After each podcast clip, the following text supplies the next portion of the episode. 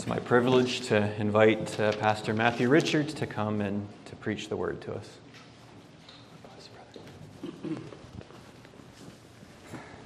Good evening. Evening. Well, thank you for the opportunity to be here uh, with you, and it is a privilege to be here, and we've been praying that the Lord would bless our time. Uh, today, I'd like to uh, spend a bit of time in 1 Peter and focus on two verses from 1 Peter 5, verses 6 and 7. But before we do that, I'm going to read a couple verses from Luke chapter 8. Uh, Luke 8, 22 to 24.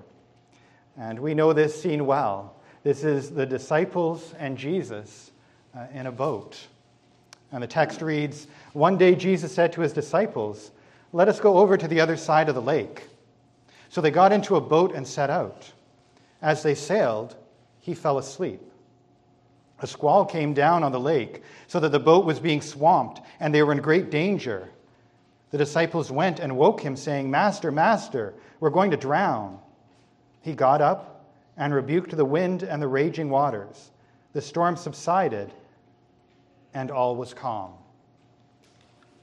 The storm rages. The disciples are terrified, and Jesus is sleeping. What a contrast. Do you ever imagine what it would have been like for the disciples to be on that boat struggling with the storm and Jesus is asleep?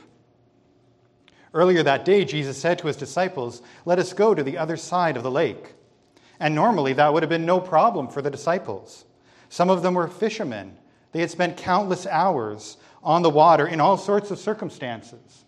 And those who were not fishermen knew that they could trust their competent and experienced friends. Then a storm arose. The squall came, a sudden, terrifying wind came down on the lake. It was of such significance that even those disciples who were familiar with the water were terrified. When they left dry land, it seemed as if everything was in control. But now they know clearly that they are not in control. They don't know how to get out of the situation. They fear for their lives. And they're very aware of two things. First, they recognize their great danger.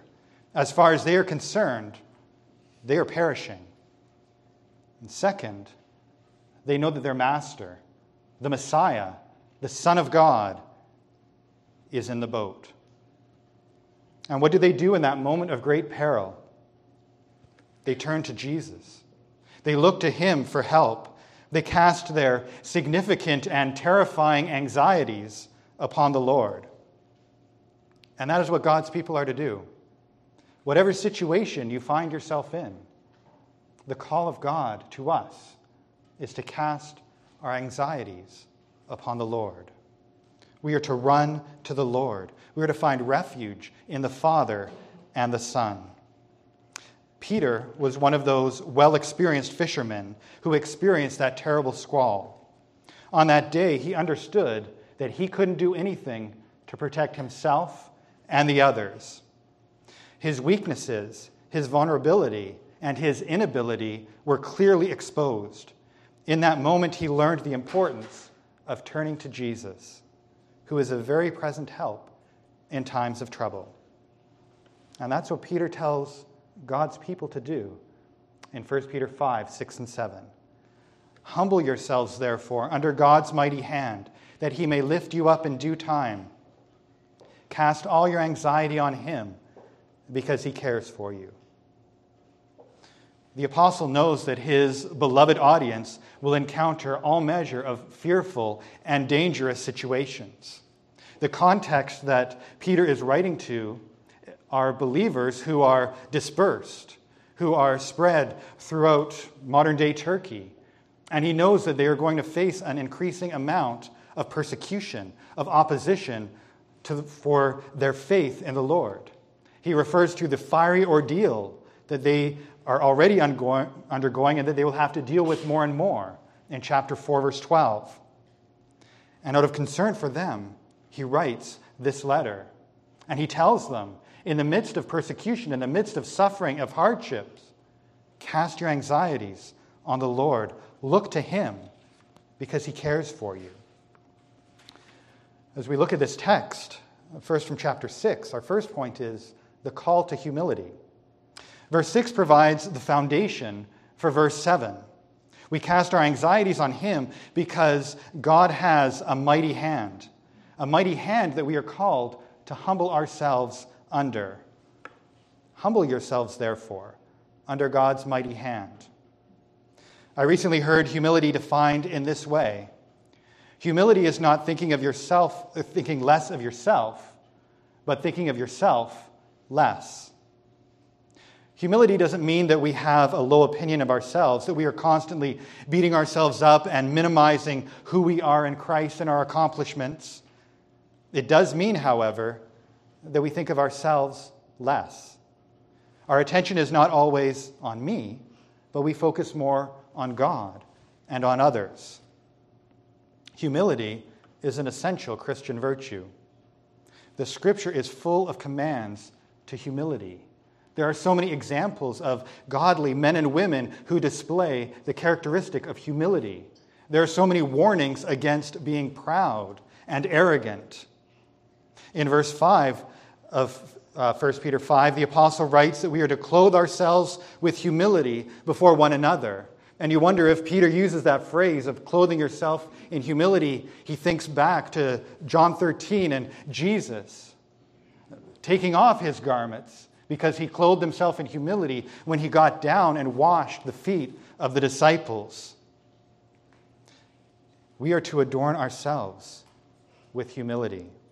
And we do so remembering that God opposes the proud, but gives grace to the humble.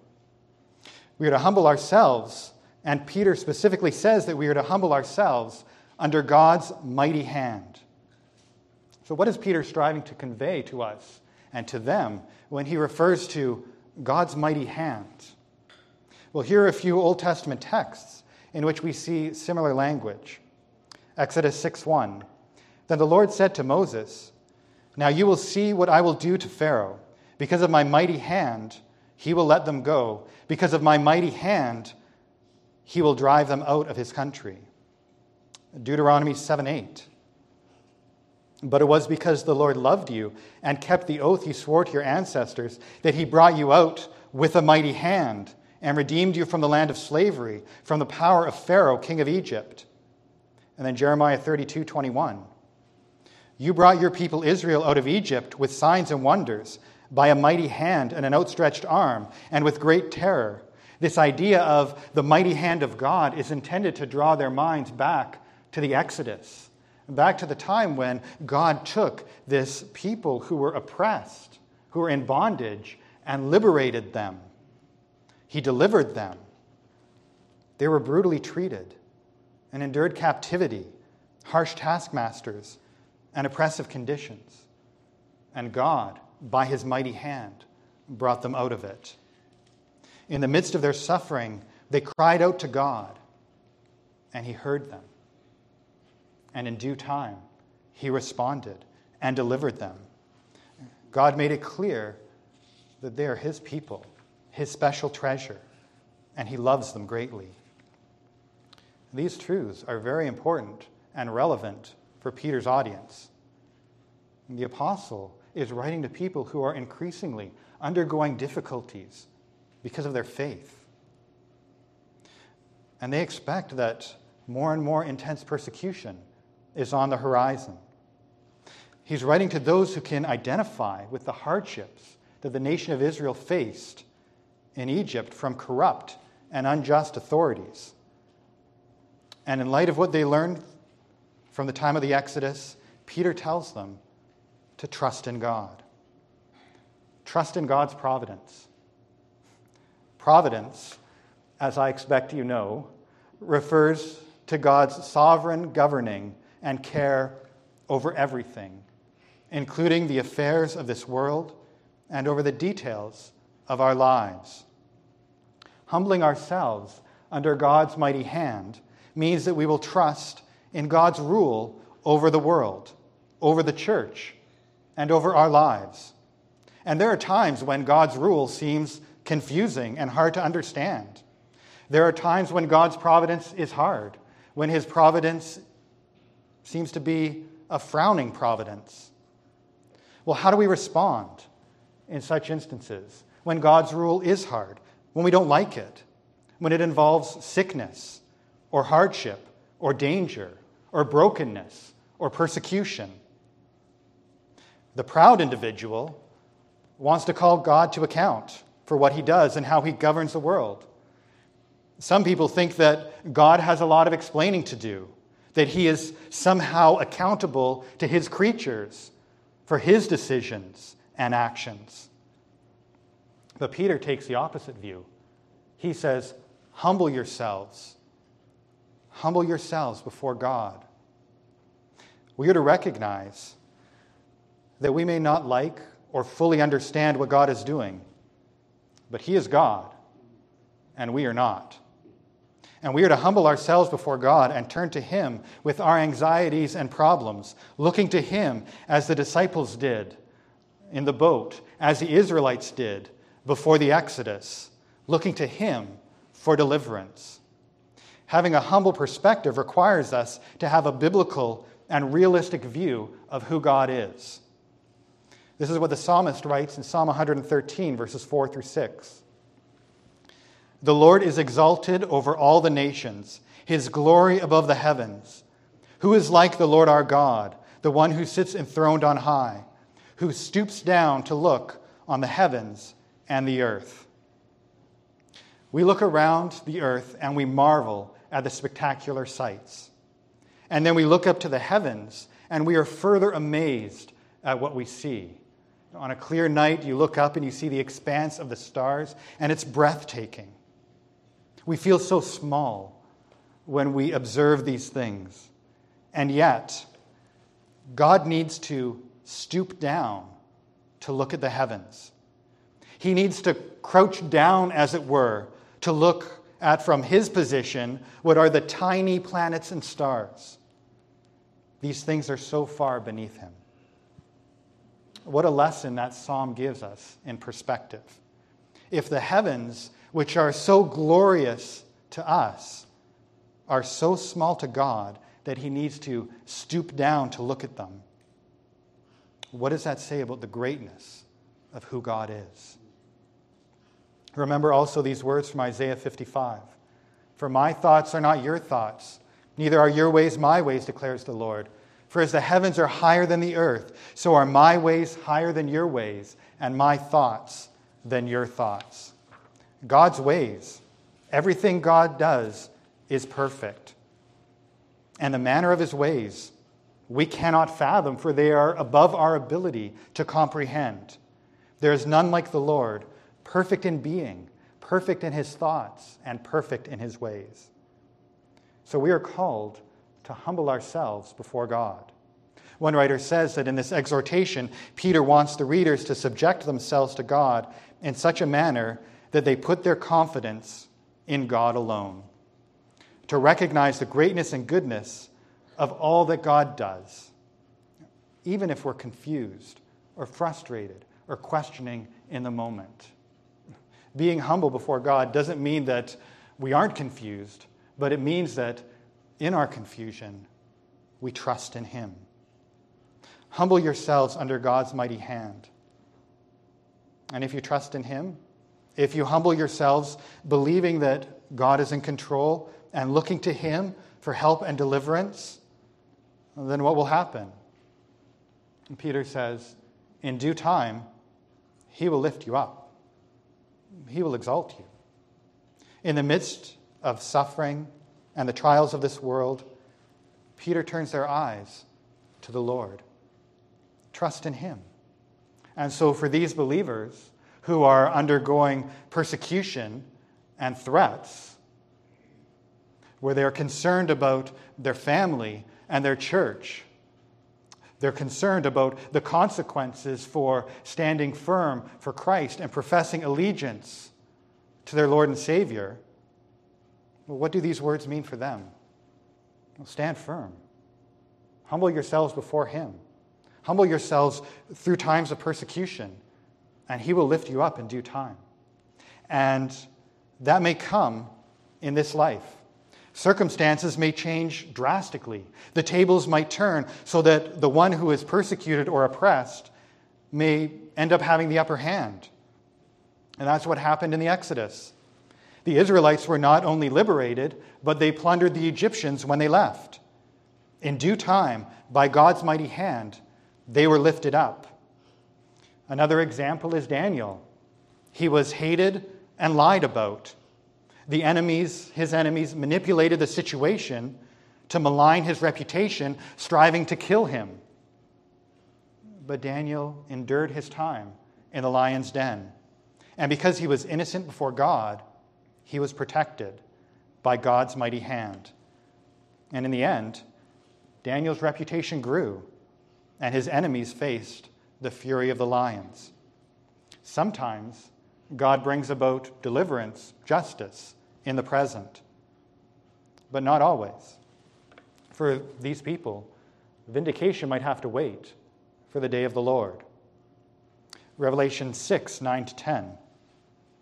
When he opened the fifth seal, I saw under the altar the souls of those who had been slain because of the word of God and the testimony they had maintained. They called out in a loud voice, How long, sovereign Lord, holy and true, until you judge the inhabitants of the earth and avenge our blood? The martyrs cry out, How long? When will vindication come? When will our blood be avenged? Well, the scripture is clear it will come.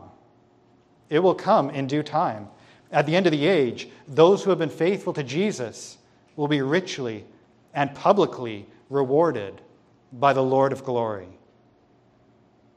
And so Peter encourages them whatever you're going to go through in this life, hardships are coming, but trust in the Lord. Humble yourselves before his mighty hand. He is the God of providence, he has everything in control. And in due time, maybe this life, but definitely in eternity, he will exalt you. You will be lifted up.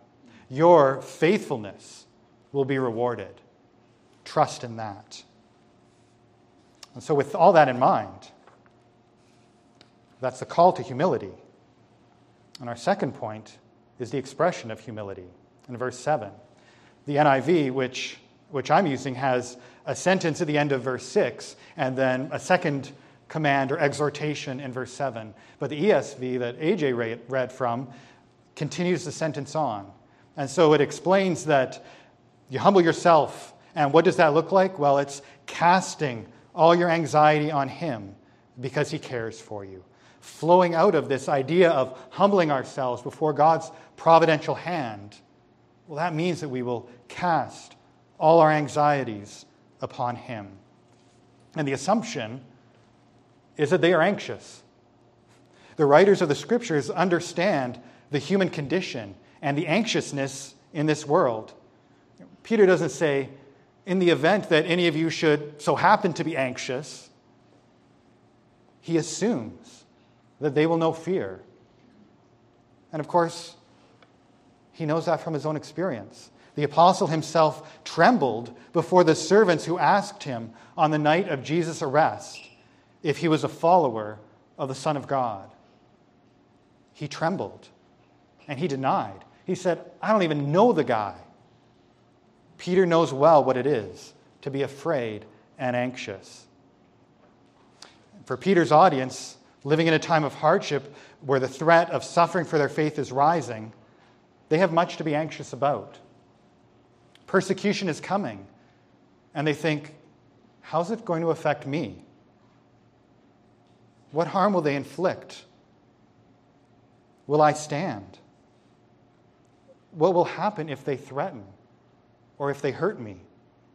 What form will the devil's opposition take? What are the fiery ordeals that I will have to face? Persecution is looming. And how will it affect my family? How will the safety and security of those I love be affected? Will I be taken away and separated from my spouse? Will my family have to endure hardship for the name of Jesus? What will happen to my precious children that I am trying to raise for the Lord in a godless environment? Will my children or grandchildren succumb to the pressures and hostility of the world? Persecution is looming. How will it affect the church? What will happen to my brothers and sisters? Will the local church survive? Will the leaders and congregants remain faithful or compromise on the truths? All these anxieties are going through the minds of these people as they contemplate the looming persecution. There are all sorts of anxieties associated with the threat of persecution. And more and more, some of these questions are coming to our own minds. We are anxious about raising our kids in a world that is increasingly hostile to the things of the Lord and that has more and more seemed to have lost all sense of decency and reason. We are anxious about what these things mean for the church, for our church, for our families, and our children and grandchildren. Like the people Peter is writing to, we too are living in days that are anxious for the faithful. We are aware more and more that following Jesus will come at a cost. And though Peter has specifically in mind fears relating to suffering for Christ, there are general principles that we can apply from these verses to any anxiety or care or fear that we might contend with.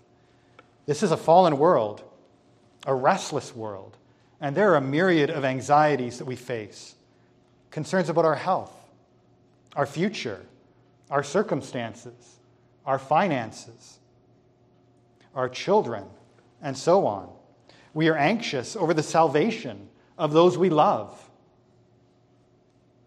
We become anxious when we are aware that circumstances are out of our control and when we do not know what will happen or what we can or should do. We become anxious when we are like the helpless fishermen trying to control a boat in the storm. And what does Peter say?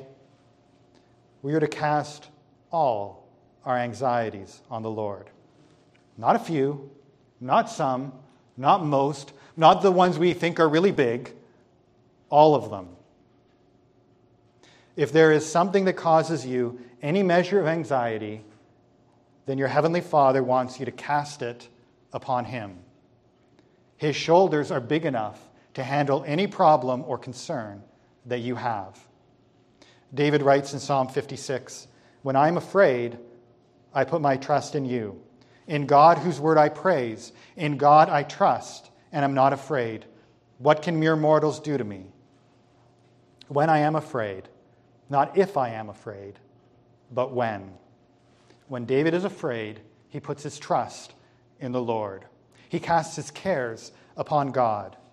And that is the pattern that we are to follow. When you're afraid, trust in God, for he is faithful and loving.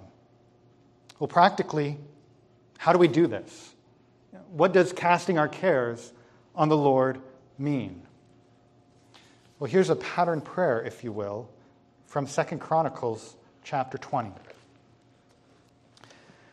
And this is Jehoshaphat, the king of, uh, of Judah.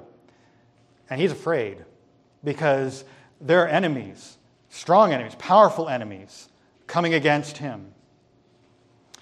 So, Second Chronicles uh, chapter 20, and his prayer begins uh, partway through verse 6. And he says, Lord, the God of our ancestors, are you not the God who is in heaven? You rule over all the kingdoms of the nations. Power and might are in your hand, and no one can withstand you. Our God, did you not drive out the inhabitants of this land before your people Israel and give it forever to the descendants of Abraham, your friend? They have lived in it and built in it a sanctuary for your name, saying, If calamity comes upon us, whether the sword of judgment or plague or famine, we will stand in your presence before this temple that bears your name and will cry out to you in our distress, and you will hear us and save us. So the king is afraid. The people are afraid and they are powerless. There's nothing that they can do about the onslaught of this enemy that is prepared to come to destroy them. And so he casts his cares upon the Lord. And what does he do in the first part of this prayer? He begins by recounting who God is. He reflects on the attributes, on the characteristics of God. And so when we cast our cares upon the Lord, we're to remember who God is. And of course, verse 6 in 1 Peter 5 draws our minds to that as well. He is the God who has a mighty hand, the mighty hand of providence. And so when you cast your cares upon the Lord, reflect on who He is, the greatness of His being. Consider the attributes of God His faithfulness, His love, His majesty, His perfections. In preparation for Christmas, I've seen advertisements for wooden ornaments on which is engraved the various names of Jesus. And it's a glorious and soul enriching exercise to meditate on the names of Jesus and also on the names of God. And so that's what we're to do when we cast our cares upon Him. And second, we also remind ourselves of God's word, of His promises. And King Jehoshaphat does that as well. As he's praying, he says that. Um, our God, did you not drive out the inhabitants of this land before your people Israel and give it forever to the descendants of Abraham, your friend. You've made these promises to us promises to be your people, to be with us, to bless us forever. And so he's bringing these promises to God in prayer. And so when we cast our cares upon the Lord, we reflect on the promises that God has made to us. And we have so many promises in the scriptures promises of God's protection and provision of his presence. Jesus says, Nothing will be able to separate you from me. He will always be with us, He will never leave us or forsake us. We have all of these promises. So as we cast our cares upon the Lord, meditate on who God is, meditate upon the promises of God. And then, with all of these things in mind, we lay out our anxieties before Him. Continuing on with Jehoshaphat's prayer in 2 Chronicles 20, verse 10. But now, here are men from Ammon, Moab, and Mount Seir, whose territory you would not allow Israel to invade when they came from Egypt. So they turned away from them and did not destroy them. See how they are repaying us by coming to drive us out of the possession you gave us as an inheritance. Our God, will you not judge them? For we have no power to face this vast army that is attacking us. We do not know what to do, but our eyes are on you. He declares his and their commitment and allegiance to the Lord. We've been faithful, we've been obedient, we did what you told us to do. And now we don't know what to do. We recognize that we are powerless in the face of these anxieties, this fear. And we turn to you. He casts his cares upon the Lord. That's the pattern we're to follow. We bring our anxieties to the Lord. We can use these words Lord, I'm powerless. I don't know what to do. I'm confused. I'm overwhelmed. These fears, these anxieties are real. And I turn my eyes to you. And I trust in you. And I bring them before you. And then we trust that He will deal with our situation according to His grace and wisdom. And He might not deal with it the way we want Him to, or in the timing we want Him to, but we're to humble ourselves before Him and to trust that He is the God who does all things well. If you're in Christ, He is your Heavenly Father, and He loves you And trust that He will do what is good and right in your situation. And it may be painful for the present, but afterwards it will yield the peaceable fruit of righteousness. And you can be assured that God will do right by you because, as Peter reminds them, He cares for you. The sovereign, all powerful God, the creator of heaven and earth, cares for you. He knows your name, He understands your weaknesses, He is compassionate about your anxieties. He really and truly cares. Cast all your anxiety on Him because He cares for you. That is the heart of God toward His people. He cares for us. Think about those you care about your family and your friends, your children and your grandchildren. What do you want for them? Do you want them to live in a state of frustration and anxiety? Well, of course not. You want their hearts to be at peace. And that's what God wants for us as well. He wants our hearts to be at peace.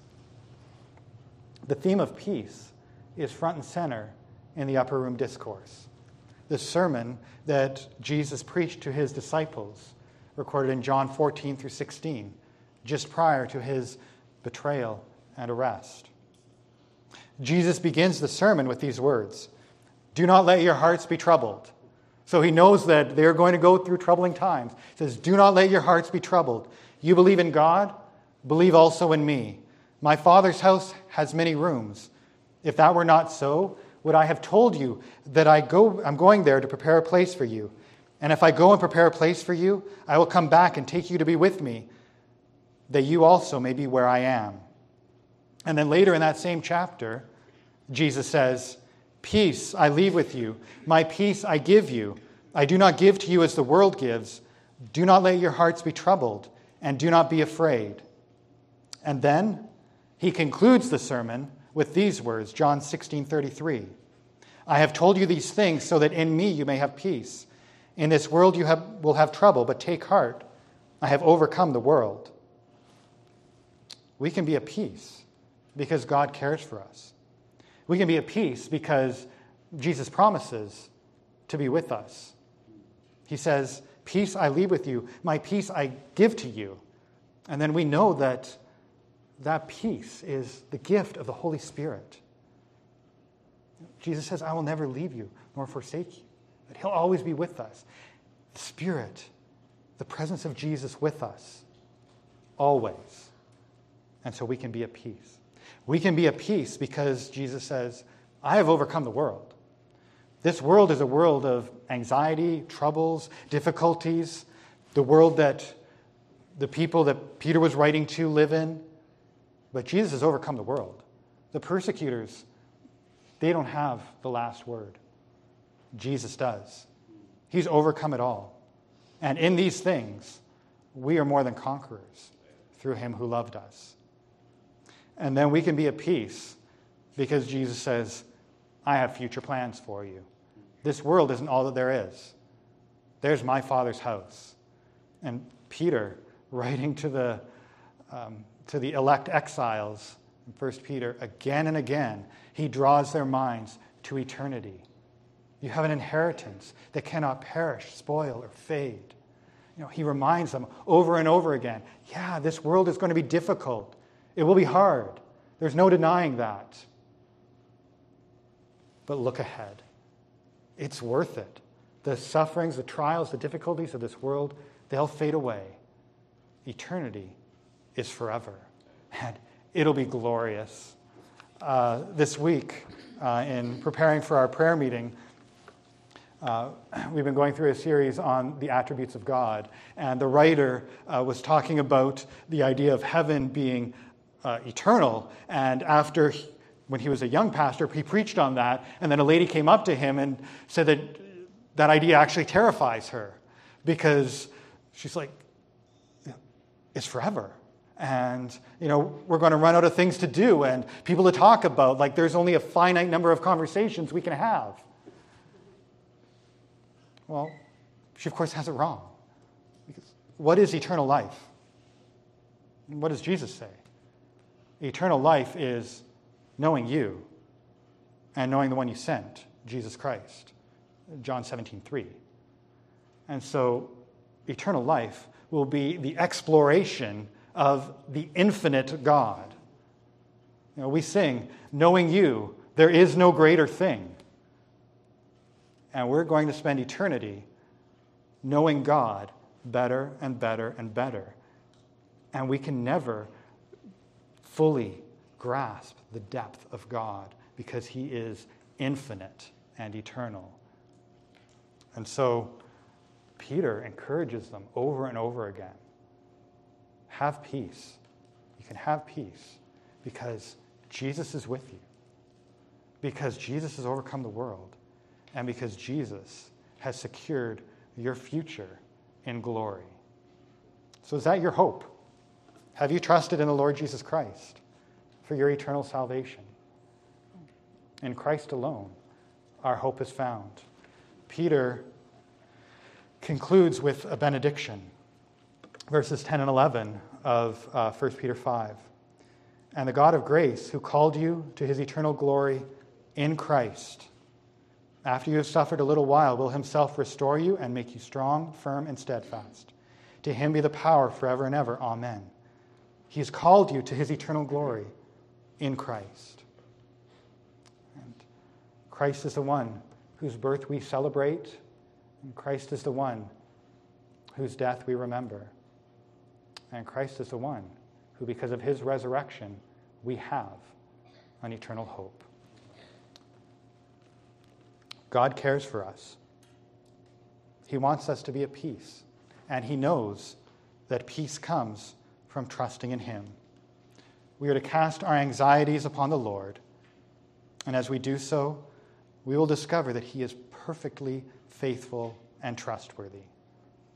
And as our troubles and difficulties increase, we'll discover that God is even more faithful and trustworthy than we previously knew. So look to the Lord. In times of hardship and difficulty, remember who God is and what He has promised. When you're overwhelmed, cast your anxiety on Him because He cares for you. Peace, perfect peace. In this dark world of sin, the blood of Jesus whispers peace within. Peace, perfect peace, death shadowing us and ours Jesus has vanquished death in all its powers. Peace, perfect peace, our future all unknown. Jesus we know, and he is on the throne. The hymn writer asks these questions Can we know perfect peace? We can because of Jesus. And then he concludes by saying, It is enough. Earth's struggles soon shall cease, and Jesus called to heaven's perfect peace. Let's pray. Our Father, we thank you that in Christ there is peace. In this world we will have trouble. And our Father, we thank you for this reminder that we are to cast all our anxieties upon you because you care for us. And our Father, we do I do pray that you would be with each and every individual in this place, whatever anxieties, whatever cares, whatever weights are upon them. Our Father, bring peace, bring comfort, bring hope. Our Father, we thank you. We thank you for our precious Savior. In Jesus' name we pray.